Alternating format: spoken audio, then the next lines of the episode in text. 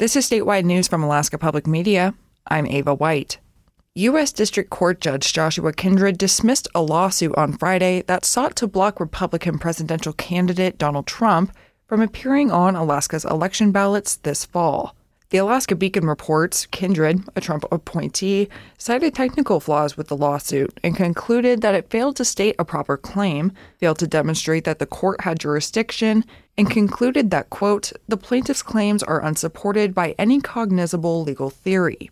The plaintiff is John Anthony Castro, a long shot presidential candidate recently accused of filing false tax returns.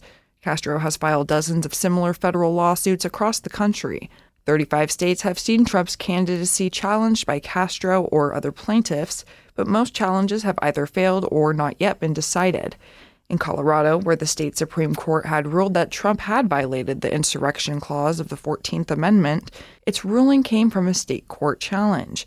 Maine, which has also disqualified Trump's candidacy, did so with decision by its Secretary of State. Both decisions have been appealed to the U.S. Supreme Court, which is considering the issue.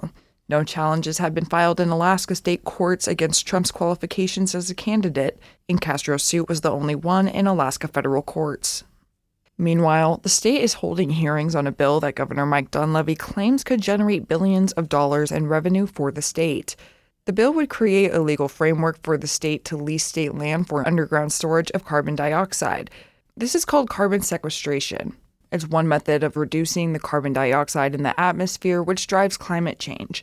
At a hearing on Thursday, Deputy Department of Natural Resources Commissioner John Crowther told lawmakers that other states with significant oil and gas industries are beginning carbon storage projects.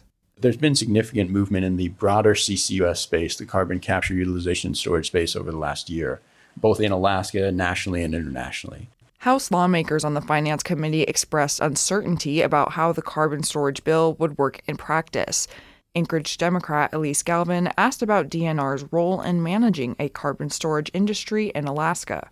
I also am cons- just wondering about the costs of, of DNR you know overseeing this as a caretaker function i don't know if that what does that mean um, do we have to have some sort of insurance in case something pops up um, I, I, this is so new to to me that I, I just don't know what liabilities there would be the House Finance Committee is expecting to hold multiple hearings on the carbon storage bill this session as it develops.